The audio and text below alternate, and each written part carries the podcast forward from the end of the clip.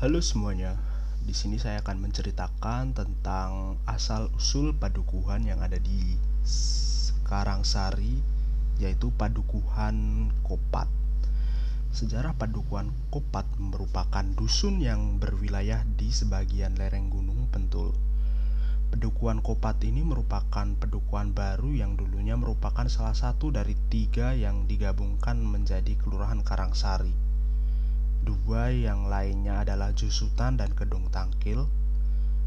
Sebelum dijadikan pedukuhan baru, wilayah pedukuhan Kopat merupakan bagian dari wilayah pemerintahan pedukuhan Cekelan. Awal terbentuknya pedukuhan Kopat dimulai dari wangsit yang didapatkan oleh seorang pendeta bernama Ki Caduryo yang merupakan keturunan keempat dari Kiai Comoyo yang bersinggah sana di pemakaman Sasana Loyo Jetis. Saat ini Caduryo bertapa, ia mendapatkan pemeri ia mendapatkan perintah dari ayahnya untuk membuat pedesaan dengan membuka daerah atau tanah baru yang akan dijadikan tempat tinggal untuk diisikan rumah hingga tempat tidur di dalamnya. Ia pun segera menyempurnakan ubo rempe. Jadi, ubo rempe itu adalah makanan atau lauk pauk dan lain-lain yang dipersembahkan untuk para leluhur atau apa pun yang termasuk dalam perabotan atau keperluan.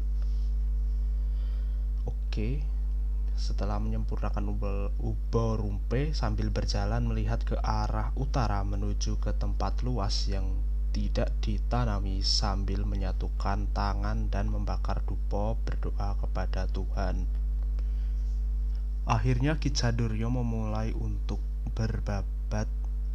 Oh, akhirnya Kicaduryo memulai untuk membabat tanah untuk dijadikan rumah bagi anak cucu hingga masa sekarang. Hutan yang dibabat pun berupa hutan yang sangat besar dan indah diapit dengan dua pegunungan yang besar dan menjulang. Hutan tersebut merimbun dan dipenuhi rumput-rumput yang lebat, serta pohon tebu yang diapit kayu, diiringi dengan suara gesekan daun kering yang tertiup angin dan dedunan tengroret.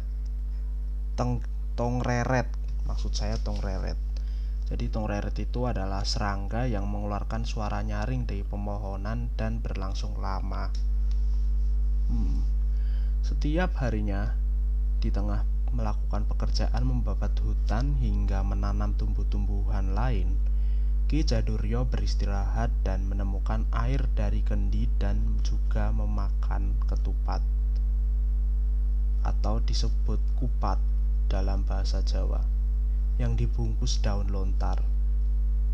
Pada saat ia memakan ketupat tersebut, ia mendengar bisikan Tuhan untuk menamai wilayah yang ia buka tersebut dengan nama Dusun Kopat.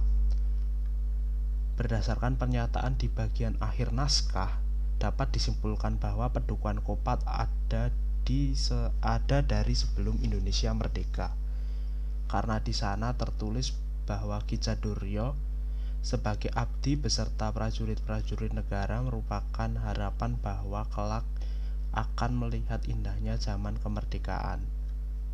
Kondisi geografis di dusun Kopat pun e, berasal dari hutan yang ada di lereng Gunung Tangkil, Gunung Tangkil, yang juga masih merupakan bagian dari wilayah pedukuhan Cekelan. Ya, mungkin itu yang dapat saya sampaikan. Terima kasih dan sampai jumpa.